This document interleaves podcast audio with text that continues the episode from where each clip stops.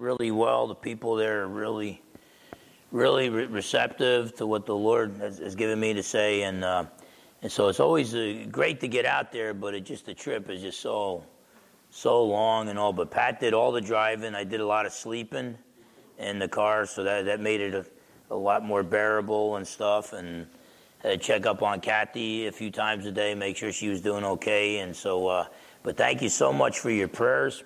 Now, where we're at in our preaching through the Bible, uh, we left off at First Thessalonians. So we'll be starting First Thessalonians, but we're going to take a few weeks break. And we're going to talk about, we're just going to get back to basics. And uh, I really recommend you grab the, the five page handouts that are, that are back there because I'm not going to be able to cover all the passages that, um, that are listed here. So this is something you can do for homework. And we're going to, we're going to spend a few weeks on basic Christian beliefs. We do this about every five to 10 years. Basic Christian beliefs. Then we're going to get beyond this and go to, you know, so this is what we believe. And then we're going to get into how we should act what Christians should do daily, how we should live our lives. And then eventually we're going to try to have a, a few weeks of just um, some uh, scriptural and practical instruction on sharing your faith with others. And, um, uh, you know, it's the job of the elders here to equip the saints for service. And, uh, but in, you know, in the near future, we could reach a day. I mean, if the government thinks it's got the power to shut down the churches, um, then uh, we could reach a day where the churches are going to have to go underground like they are in China and Iran and in northern Africa. And, um, and so uh, it's our job to equip you not just to be good Christian lay people, but to be able to disciple others. And God may be calling some of you to open your homes in the future um, to conduct church in there. So, uh, so, basic Christian beliefs, basic Christian behavior, and then how to share your faith with others. And keep in mind, too, the goal is not to lead people to Christ. That's one of the earlier goals. The ultimate goal is to disciple them. God wants us to make disciples, not brand new baby Christians and then just leave them alone. And that's why God instituted the church. So we want to we want to get to know people and we've been so dehumanized we want to lead people to Christ, but we don't want to just let them go. We want to disciple them either, either here or through yourself or find another Bible believing, Bible preaching church. But we've got to remember this is a war, it's a spiritual war. Uh, for the souls of, of human beings, and, um, and we should not take that lightly. So we'll be talking about basic Christian beliefs. Let's. Uh, you could open up to Ephesians uh, chapter four. Ephesians chapter 4, and, um, and let's go to the Lord in a word of prayer. Father, in Jesus' precious name, I pray, Lord, that as we uh, go over the, the teachings for the next few weeks on basic Christian beliefs, these, these define who we are. And then, uh, and then we need to live consistently with those beliefs, and we need to share our faith with others, and we need to disciple others to to make the, them followers of Christ through the power of the Holy Spirit and to, to teach them to grow in Christ. And so I thank you, Lord, for the, this church. I thank you for the, the ladies' study throughout the week, the men's study, and the, all the other uh, studies that we have, the studies that people have in their homes, because it's impossible to equip the saints for service in just a couple hours on Sunday morning.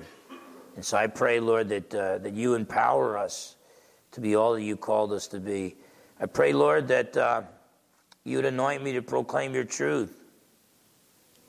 The people that are here today are not here to uh, hear the faulty wisdom of man. They're here to hear your truth. And so I pray that you would anoint me with your spirit and empower me to proclaim your truth, that you'd cancel the fallible man and allow your infallible truth to be proclaimed so that I would not lead anyone astray. I pray, Lord, that you'd open hearts and minds, including my own, to receive truth from your word. And then through the power of the Holy Spirit, uh, empower us to apply these truths to our lives, to be obedient to you from the heart, through the power of the Holy Spirit and for your glory. In Jesus' precious name we pray. Amen. Okay, so basic Christian beliefs. You know, we believe, as Christians, we believe in the triune creator God, the one true God who created the universe, who is three persons. Um, we trust the Bible as God's perfect word. We hear so much from the world that contradicts the word of God. And people make fun of us. I, I, we actually have some leading Christian apologists today, leading Christian defenders of the faith who make fun of Christians who still take Genesis 1 literally and believe God created the universe in six literal days. So, I mean, hey, we can disagree on that as brothers, but but it's, it's kind of weird when we're not just getting made fun of by the world. Now we got brothers in the Lord and sisters in the Lord making fun of us. But don't never apologize for trusting the Bible as God's perfect word. Okay? Um, I mean, the alternative is getting kind of crazy right now, but uh, uh, but there's there's people who put put their trust in the World Economic Forum before they'll put their trust in, in Jesus and the Bible. We believe salvation is by grace. Okay? It cannot be earned. We don't deserve heaven. We're sinners. We can't save ourselves.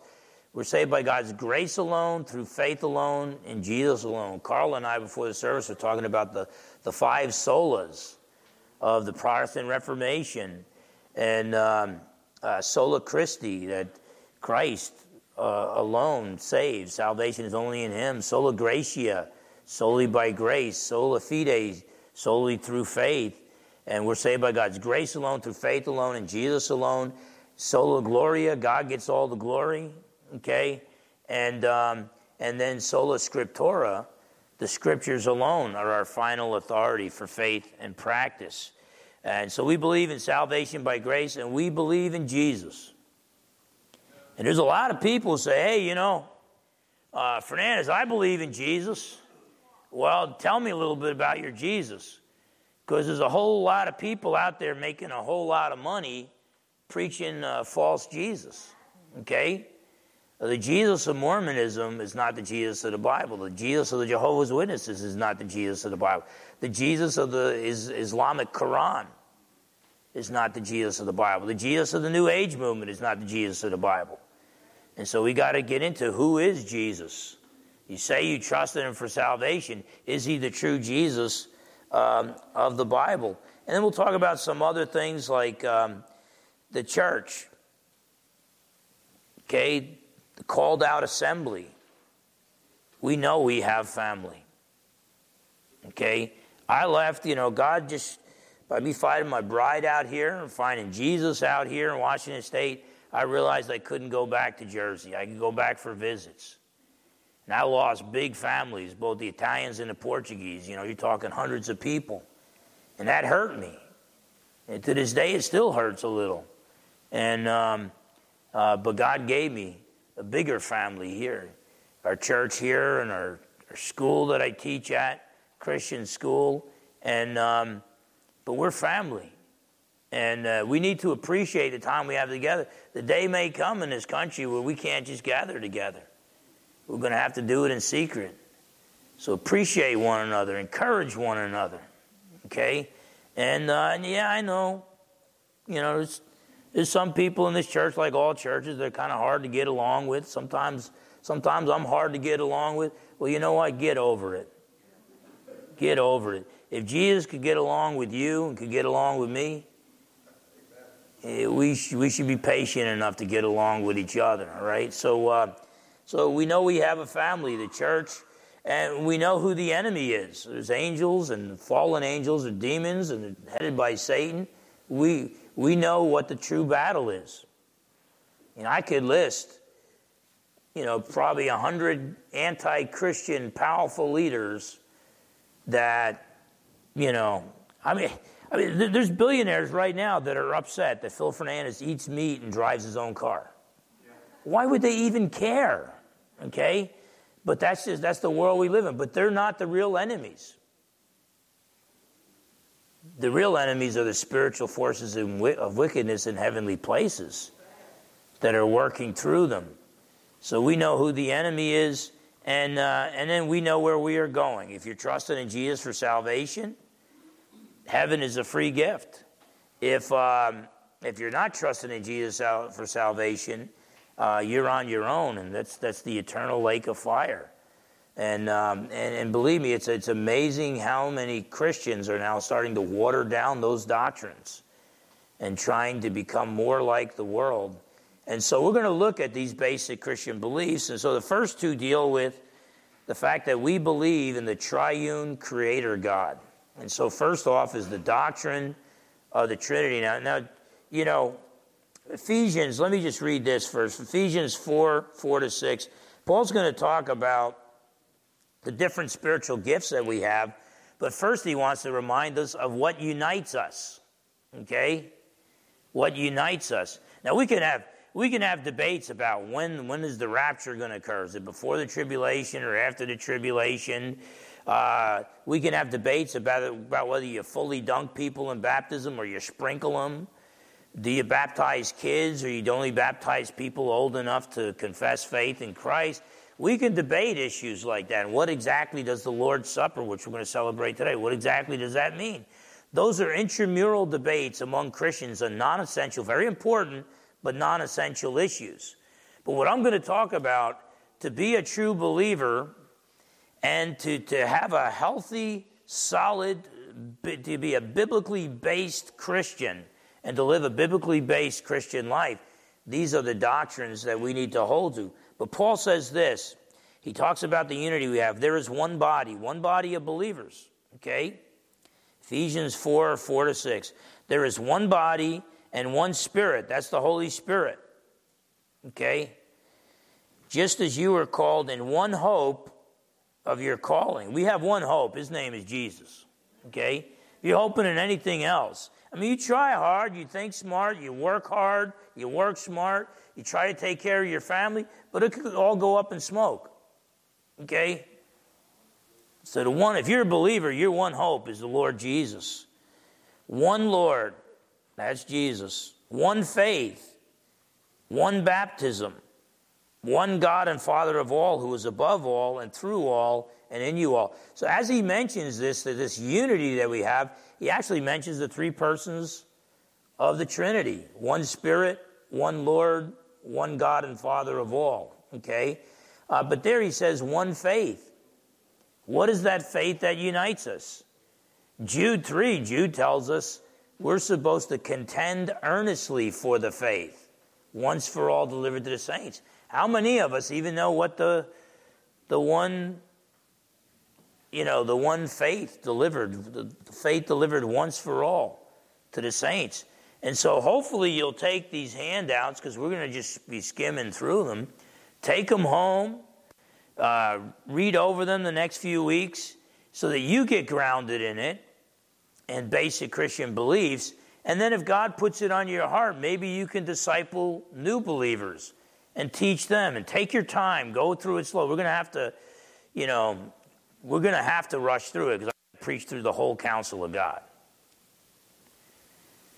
When I, when I stand before the Lord and on a judgment day, I don't want to have to explain why I didn't preach on certain books. And so we'll pick up at First Thessalonians after a few weeks of what we believe and then some practical advice on, uh, on living the Christian life and sharing our faith.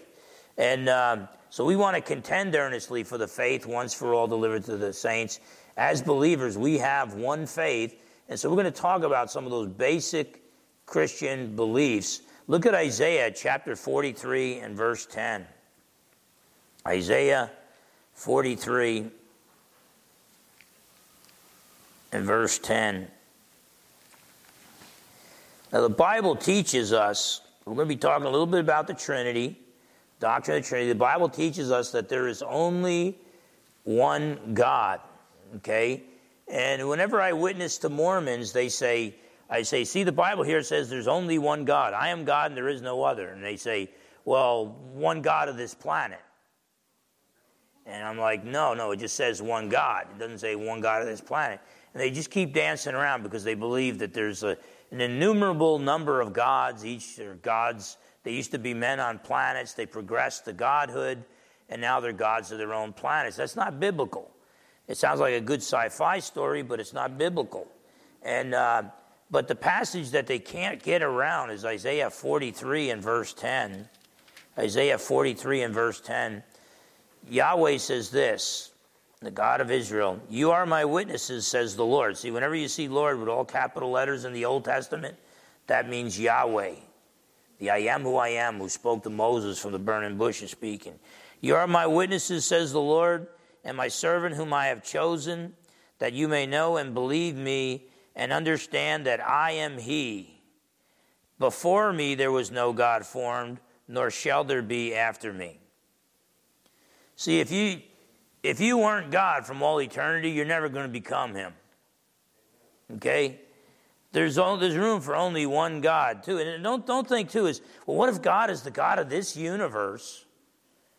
You know, I know He's not just the God of Israel. I know He's not just the God of planet Earth. I know He's not just the God of our solar system. I know He's the God of the whole universe. I got that down right. So I'm not going to fall for the space brother stuff, but but what if he's the God of this universe and somewhere else there's some infinite God that exists? And what if he does battle someday with our God? And who knows? He might he might lose. No, you got you got to understand what the Bible says about God. God is the I am who I am. Okay? I could say I am because. You can say I am because. See, I am because Joe Fernandez, the son of Portuguese immigrants, met a lady named Angelina Minichino, the son of Italian immigrants, and they got married, and they had a baby boy, and they named him Phil. And there's enough water for me to drink, and food for me to eat, and there's enough shelter for me to survive. I mean, there's lots of reasons why I am. Now, Moses asks God, who's speaking to him from the burning bush, What is your name? He says, I am who I am. Okay? I am because I am pure, infinite existence. Okay? And so, so basically, I am a being that exists. I am a. Um, uh, an essence that actually has existence. We can come up with an idea of my identical twin brother and say, okay, there he's got his essence, but he doesn't exist. He doesn't have existence. God is a being who the essence is what you are, existence is that you are. God's what he is equals that he is. God, we have existence because God gave it to us. God is pure, infinite existence. Okay? And when you understand that, He is pure, infinite existence, there cannot be two gods. Okay? And we, we don't have time to break it down. If you want to talk to me after service, I can explain why there can only be one infinite being. Okay? But basically, that leaves in all of existence, there is only one infinite existent being, and that is the triune God. And everything else that came into existence came into existence through him. There's no room anywhere for any other God but the God of Abraham, the God of Isaac, God of Jacob, the God of Peter, Paul, and John, the God of you, and the God of me. Um, there is no other room for any other God. So there's only one God. That's why 1 Timothy 2 5, Paul says, For there is only one God and one mediator, one go between, between God and man, the man Christ Jesus. Because Jesus is fully God. He is our the mediator. Okay, but the Bible is clear. I give you some other verses uh, that the Bible is clear that there is only one God. Now, before we move on to the persons of the Trinity, turn to the last page in the notes because I want to just point out that I don't. I don't want to just say there's only one God and then just leave you hanging on that. Because there are false concepts of God. There are false gods, uh, people who come up with ideas about God that are not consistent with what the Bible teaches and really are not consistent with pure infinite existence, pure infinite unlimited being. There are people like New Agers and Hindus who are pantheists. From the Greek word pan for everything and theos for God. So they believe everything is God. So God is the universe. God is a non personal force. Okay? Because man's part of the universe, man is God. Okay? This is, this is the view of God that's actually taught in the Star Wars movies. The best way to educate people is to entertain them because then they drop their guard and they don't think they're being educated. They just passively sit back and take in. But with Star Wars, it's the Force be with you, it's not the Lord be with you. In Star Wars, there's not even supposed to be right and wrong. Okay? There's just supposed to be the dark side of the Force and the light side of the Force. But I, I think what made the Star Wars movie so epic was they had to borrow capital from the Christian worldview. You really felt like Luke Skywalker was a good guy and Darth Vader was a bad guy, and you rooted for the good, but in reality, just different sides of the same force. Okay? Uh, Lucas, by the way, you might be saying, oh, you're reading too much into that. You've been studying too much philosophy, you're reading too much into that. No, George Lucas explained it. That the Star Wars movies uh, were his attempt to train Western, quote unquote, Christian people uh, in Eastern religious thought, which is pantheistic. Okay? So, this idea that God is a non personal force, let me tell you, uh, electricity is a non personal force. You can't have a, a personal love relationship with electricity. Okay? You can have a personal love relationship with the God of the Bible. When I pick up the Bible, it says, For God so loved the world. That's a personal God. Now, we often think per- you be a person, you got to have a, a body. That's because human persons have bodies. Angelic persons don't have bodies, and divine persons don't have bodies except for the fact that God the Son became a man. And when he became a man, that included a human body. And uh, so pantheism is a false view. Polytheism, the, the false view that there are many gods. Okay? Um, I'm telling you, the many gods, you can't, eh, there can only be one infinite being. So when you got many gods, they're, they're fighting each other, they're, they're dysfunctional, and, um, and they limit each other. So the only way to explain the existence of many gods, many finite gods, is by positing the existence of an infinite God. But then the infinite God would be God, and the finite gods, whatever they are, they wouldn't be gods. Maybe they're fallen angels trying to deceive mankind, but they wouldn't be gods. But that's polytheism. Mormonism is they deny it, but they're polytheist. They they just just read Mormon doctrine by Bruce McConkie, a high-ranking Mormon, and um, uh, just read the section on the plurality of gods. They consider the Father, Son, and Holy Spirit three separate gods, and then men on planets can progress to godhood and then become a god of their own planet. Uh, that's polytheism. Um, Scientologists believe in many gods, thetans from other planets. And um, a dualism, you got two competing gods uh, a good God and an evil God. No, there's, there's only one God. Satan is not, he can metaphorically, he can symbolically be called God, okay? Uh, like the God of this age. Um, but that's just because he wants to be worshiped. Satan is not all powerful. Satan is not omnipresent. He's not everywhere at the same time. Seems like he is because he's got his demons dispatched everywhere and he's really good at delegating uh, his authority. Uh, but, but he's not all powerful, he's not all knowing, he's not everywhere present.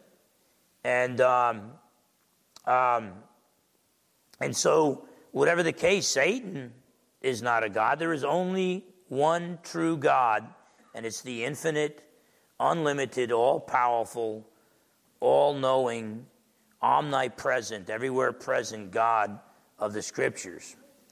Now, panentheism, another false view, it teaches everything in God. So it teaches that the universe is God's body. Okay? The universe is God's body. And God and the universe are interdependent on each other. Okay? And they say God is both finite and infinite. You can't be both finite and infinite in your basic nature.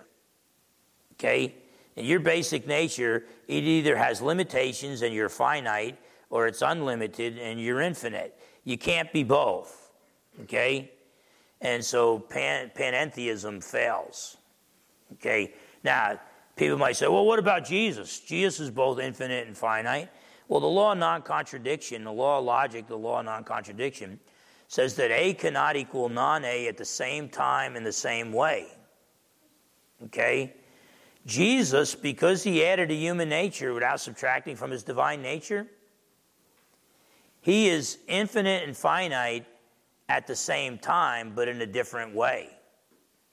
He is infinite in his divine nature, okay? But in his human nature, he has limitations. Right now, in Jesus' human nature, he's only at the Father's right hand. He's not physically here right now. But in his divine nature, he's omnipresent. He's here. So that's one person with two distinct natures. It's called a hypostatic union. Theologians figured that out from studying the scriptures. and We'll talk about that later on. But to say, like the panentheist, that God is both infinite and finite at the same time in the same way uh, is a contradiction. You can't have it both ways. And so, what it would be is if, if you think your God is infinite and finite, he's really finite, and all finite existence needs an infinite cause. Okay? See, people act like we, we Christians, we just, oh, we just believe in God because we want to. No, there really is no other explanation. If you want an explanation of how we got here and where we're going, just start reading the Bible. You get the answer right there in verse 1. In the beginning, God created the heavens and the earth. Okay? Now, people say, well, I, I think Mormonism got the answer. Really? In the beginning, you got to have a man on a planet with no explanation now as how he got there, how the planet got there, and he's got to progress to godhood to become the first God. That doesn't make any sense at all. In the beginning, God created the heavens and the earth. That's not only the ultimate explanation, but it's the only explanation that makes sense. You've got to have infinite, unlimited, eternal existence to ground the existence of all finite, limited, time bound existence. Okay? So don't ever apologize for being a Christian. Uh, you know, you might be one of those Christians who say, well, I just, I don't know much. I just study the Bible and I believe it. Fine, but just, just keep in mind the Bible was written by very wise people, but it was actually God who was giving them the words to write. It was actually God who was guiding them using their own vocabulary and their own personalities. God guided them to record His word without error. And so, what you get in the Bible, you might say, "Well, I just I just read the Bible and I just accept it. I really believe it's God's word." Fine, but don't apologize to anybody because what you do, what you're saying is, I have based and built my life on the infinite wisdom of the God of Scripture. And um, you got people thinking, uh, you know, Phil Fernandez is an idiot. His friend's an idiot. He still believes that outdated book. Well, the Bible's actually 66 books, written over a period of about 2,000 years by probably about 40 different authors. But, um, but the divine author superintended the whole process.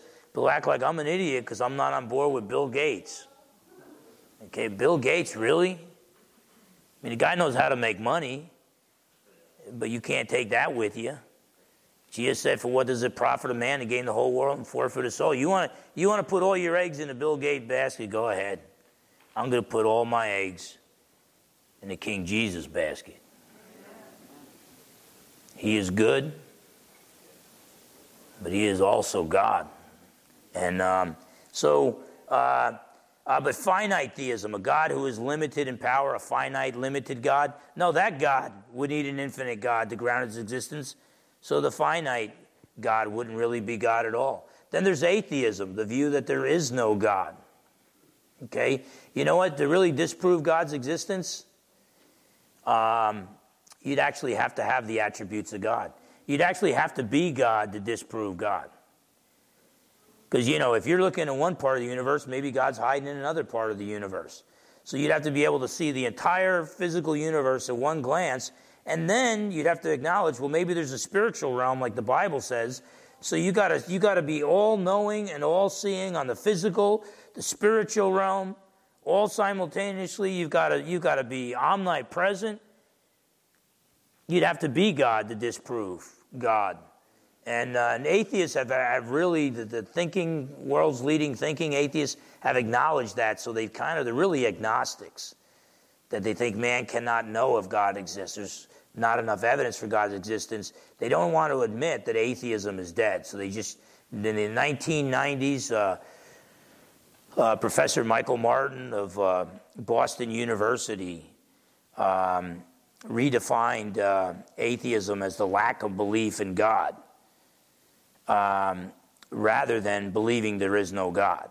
So it's just kind of the, the lack of belief. And um, um, no, atheism means no God in the Greek, atheos. And, uh, but agnosticism, man cannot know God. Now, there's different kinds of agnostics. Um, I remember when I debated Eddie Tabash at uh, Washington State University, the moderator for the debate was one of their philosophy professors. Real nice gentleman. And at the end of the debate, he told me, he said, Wow, you did really good. And I said, Yeah, so did Eddie. Eddie, Eddie was like a Beverly Hills lawyer who worked for the Clinton administration. He wasn't exactly, you know, philosophically brilliant in any way, shape, or form. And, um, but the guy said, You did really well. I said, Yeah, so did Eddie. And he looked at me like this. He said, No, no, you did really well. So he was telling, the moderator was telling me after the debate, You won the debate. And, um, and I said, Well, are you a Christian? And he said, No. And I said, What's your worldview? And he said, Well, I'm actually an agnostic. But my wife's Roman Catholic, and out of respect for her faith, I take her to Mass on Sundays. And, he's, and he, he looked at me and he, he kind of kind of made sure nobody was listening. He said, And I'm, I'm starting to enjoy it. And um, so, so keep in mind, there's two kinds of agnostics. There's the hard agnostic. I've never seen enough evidence for to believe God exists. Neither have you, and neither has anybody else in the world. So only stupid people believe in God. That's the hard agnostic. This guy was a soft agnostic. He was saying, I don't think I've seen enough evidence to believe that God exists, but my wife's really brilliant, and she's a Catholic, and she believes in God, and I'm not going to call her a fool and don't tell anybody, but I'm starting to enjoy uh, the, the, the, the, Catholic uh, Mass or whatever. Okay? So I've been praying for him for years. I don't, I don't even know how to get in touch with him and all, but someday I'd like to follow up and see where he's at. But if, if you got a buddy who's a soft agnostic, they're open to talk. They say, Well, I don't believe God exists. I haven't seen the evidence, but maybe you have. You know, you might be able to convince me someday. And, um, uh, and then deism, that's the God, a God who created the world, but he doesn't perform miracles. Now, I don't think that would make much sense if you had a God who went through all the trouble, although it'd be really no trouble for him, but to create the universe and create people he could communicate with, and then not try to catch our attention by performing miracles. I think God would be, if God could create the entire universe ex nihilo, out of nothing, then he can perform supernatural events anytime he feels like it. He is able to do it, and I would think he'd be willing to do it if he'd want to communicate with human beings. And that's exactly what the Bible says. You know, our two most famous uh, deists in American history were Thomas Jefferson and Ben Franklin. And um, now, they were pro Christian deists, unlike the French Jacobin deists who were anti Christian deists and bulldozed the churches there when they would win the revolution and all. And um, founding fathers believed that Christianity is good for people. It keeps them in line. It it uh, creates freedom and prosperity. But we don't believe Jesus is God incarnate. We don't believe the Bible is God's word. founding fathers believed the Bible, at least Jefferson and um, Franklin, the Bible was the greatest collection of human wisdom when it came to uh, a philosophy of government and morality. So they respected the Bible, but they didn't believe it was God's word. Now, they were mistaken. I hope they had deathbed con- conversions because I'd like to see them in heaven. But the idea that a God created the universe and he either cannot or does not perform miracles, no. If God, if there is a God, a personal God who created the universe, then miracles are possible. How do you determine whether miracles occurred? You have to test the miracle claims. And uh, I encourage you, uh, if you question miracles, test the miracle claim of Jesus' bodily resurrection. Christianity was built on the fact that that miracle claim was true. Okay? And, uh, but the true view is called theism. Theism. That's the belief that there's one personal God, okay? One personal God uh, who created the universe, yet is separate from the universe. God and the universe are not the same thing. He's separate from the universe, so he's transcendent. The, the word is transcendent, okay? Um, but he's also involved with the universe. And what that means, he sustains us in existence, and he has the power, the ability uh, to perform miracles and to, um, to intervene uh, in the affairs of man. So, so we are theists. God can perform miracles. He's distinct from the universe, but involved with the universe, but one personal God who created the universe. Now, because we believe there's only one God, technically we're called monotheist. Okay? Monotheist. And um, the three major world religions are monotheistic that's Christianity, um, Islam, and Judaism. Okay? So you're talking about more than half the world's population are monotheist. And um, uh, now, where Christians differ from Judaism and Islam in our concept of God, our understanding of God, we believe this one monotheistic God is tripersonal, is three distinct persons. In Islam and in uh, Judaism, um, they all believe that uh, God is just one person, okay? And so we need to look into this. If we're Christians, we believe God is three persons. Before we get there, I'm just going to run through a summary list of the attributes or characteristics of God, uh, what God is like. The Bible, you've got the verses listed there, the attributes or characteristics of God. God is good, okay? As the source of all goodness, He is infinite goodness Himself. God is eternal. He has no beginning and no end. In fact, He exists outside of time. He exists in the eternal now rather than in this time bound world. God is omnipresent. He's everywhere present at the same time. Okay? He's omnipotent. He is all powerful. Uh, he is omniscient, all knowing. He's immutable, He never changes.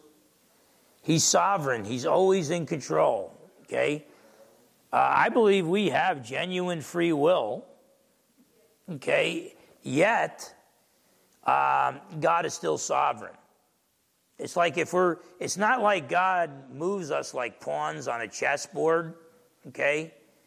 We're not robots. God created us with a free will, but it's like we play chess with God and we freely choose uh, what moves to make, but God is always in control. He always gets us in checkmate. Okay? And um, And so God is sovereign, He's always in control. He's holy, He's totally separate, totally separate from evil. He's absolutely pure. His, he's righteous, His deeds are just. He's true, He cannot lie. He's faithful, He's absolutely loyal. He's merciful, He spares us the punishment we deserve. He's gracious, He gives us His unmerited favor, gives us the salvation we don't deserve. And then God is loving. You know, we don't even know what love means anymore in this culture. You can say, I love my car, I love my wife, I love my brother, I love football, I love cookies. Nobody knows what you mean anymore, okay? In the Greek, they had distinct words, separate words for love. And love, this type of love, agape, unconditional, is the unconditional seeking the highest good for others. And that's the, that's the way God loves his creation. He uncondi- unconditionally seeks the greatest good for us, but he's not going to force his will on us. So there's only one God. We talked a little bit about his attributes. We talked about the false view of God's. Well, the Bible tells us, we're not going to have time to turn there, but passages like Galatians 1 1, 1 Peter chapter 1, 1 and 2, the Bible calls the Father God. Okay? But not only does the Bible call the Father God, the Bible also calls the Son God. The S O N God. Titus 2:13 um, uh, tells us that, that we should eagerly await for the blessed hope, the glorious appearing of our great God and Savior, Jesus Christ. Jesus is called God and Savior. John 1 1, John says, In the beginning was the Word, and the Word was with God, and the Word was God. Then in verse 14, the Word became flesh. Okay? So Jesus is called God time and time again. That's why you could say, I and the Father are one.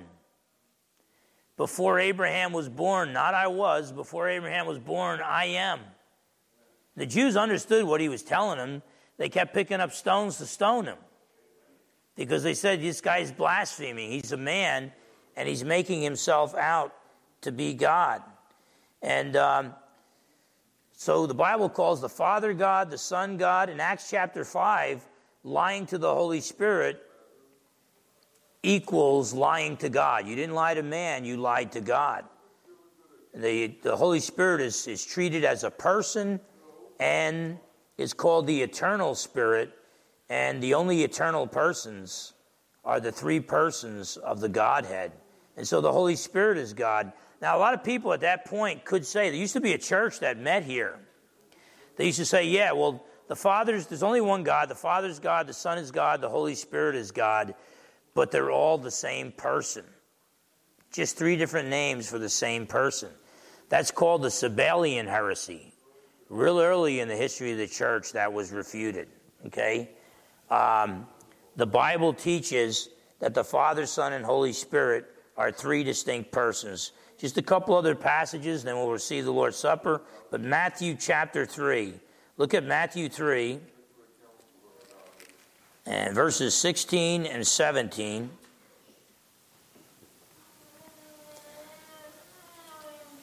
So there's only one God. The Father is God, the Son is God, the Holy Spirit is God. Yet we're going to see now that they're three distinct persons. By the way, the early church fathers all taught this. They didn't come up the word Trinity, Trinitas, till about 220 AD with Tertullian, but they all spoke about, hey, there's only one God. And they talk about the Father and the Son and the Holy Spirit being God, but they also talked about them as being distinct persons. They were just reluctant to pull it all together into one coherent doctrine, the doctrine of the Trinity. And but Matthew 3, 16 and 17 uh, when he had been baptized, Jesus came up immediately from the water. So Jesus comes out of the water, and behold, the heavens were opened to him, and he saw the Spirit of God descending like a dove and alighting upon him. And suddenly a voice came from heaven saying, This is my beloved Son, in whom I am well pleased. Now, there's people, they're called modalists, who try to say God was the Father in the Old Testament, then in the Gospels, He's the Son, he's called the Son, and then he's called the Holy Spirit in Acts and beyond that. And uh, no, here you have uh, all Father, Son, and Holy Spirit manifesting them, themselves at the same time. I mean, Jesus isn't a liar. Jesus, whenever they question, they said, You speak of yourself. You, everything is confirmed by two or three witnesses. Well, Jesus said, Not only do I testify to who I am, but I have another witness. And he talks about the Father. So Jesus is saying he's a distinct person. He prayed to the Father. The Holy Spirit led Jesus into the wilderness. Look at what Jesus said on the night he was betrayed. Here, when he gets baptized, Jesus comes out of the water, the Holy Spirit comes down on him like a dove, and a voice from heaven says, This is my beloved Son with whom I am well pleased. So it makes sense that Jesus would command us to baptize disciples, make disciples, and baptize them in the name of the Father and the Son and the Holy Spirit. And then uh, uh, John chapter 14, on the night he was betrayed, John 14 and verse 16, Jesus is trying to prepare the apostles for the fact that he's going to uh, die, be buried, rise from the dead, appear, and eventually ascend to heaven. So, John chapter 14, verse 16, and I pray the Father, and he will give you another helper that he may abide with you forever. And then he calls him the Spirit of truth. So just think about that. Jesus is talking, and he says, I, that's one person mentioned. I'm going to pray to the Father, second person mentioned, and he's going to give you another helper. The word for another there in the Greek means another of the same type. He's going to give you another helper. That's the third person mentioned, the Spirit of truth. That makes no sense if you try to turn the Father, Son, and Holy Spirit all into the same person. They're three distinct persons. Now, keep in mind, a person is a distinct center of consciousness. There is a will and an intellect. Okay? That's what makes a person a person. Okay? You don't have to have a body to be a person. And so, throughout all eternity, the Father, Son, and Holy Spirit fellowshipped with each other and had a love relationship with each other. Okay? If God is a God of self giving love, selfless love, then God would need to create us and angels to have a love relationship with. But then, if God needs anything other than Himself, He's not all sufficient. But the God of the Bible is all, all sufficient and all loving. How is that explained? That's explained. It's called the dilemma of the lonely God. If God is, is tri-personal, then throughout all eternity, the three persons of the Trinity had a personal love relationship with each other. So God didn't create us because he needed to. He created us because he wanted to. Okay? And, um, and so, um, uh, then look at verse 26 in John 14. But the Helper, says Jesus, the Holy Spirit, whom the Father will send in my name, he will teach you all things and bring to your remembrance all things that I said to you. Again, it makes no sense unless the Father, Son, and Holy Spirit are three distinct persons. They are the one God, but they're three distinct persons. Jesus says, But the Helper, the Holy Spirit, one person mentioned, whom the Father will send, second person mentioned, in my name, third person mentioned. Okay? And so the Bible is clear in its teachings that there is only one true God. But this God exists throughout all eternity as three equal persons. Now, next week, we'll look at the fact that this one true eternal God, this tri-personal God, created everything else that exists ex nihilo, out of nothing. Okay? And we'll explain why evolution has its issues and why there's strong evidence for God's existence even outside of the Bible. And, um, and that in the end, evolution is just an unproven assumption. And then we'll talk about the Bible being God's inerrant word. Keep in mind what we said, I'm going to close with this what we said. Eh, whenever we preach on Paul's letters, we just got done with Colossians. Paul will always give you the first half of the book, sometimes even more than that, doctrines, what we believe, what we should believe. And then from there, he'll get to the practical aspect, how we should live. Never, never, ever separate Christian behavior from Christian beliefs. When you do, you're less than a generation away from walking away from Christianity. This has happened time and time again where denominations, mainline denominations said, beliefs aren't important. All that's important is that you feed the hungry and care for others. Well, those are important things, but we do that because of what we believe. Right behavior has to be built on the foundation of true beliefs. And so we believe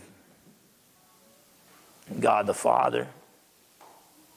We believe in God the Son. We believe in God the Holy Spirit. We believe in one God who is three distinct persons. So does that go beyond human wisdom and understanding? You bet. But you would expect that from the all wise, infinitely wise God. And so it's my prayer that each and every one of us here would worship the triune God, no matter what mankind says, no matter how we get treated, that we would worship uh, the triune God until that day when He brings us home.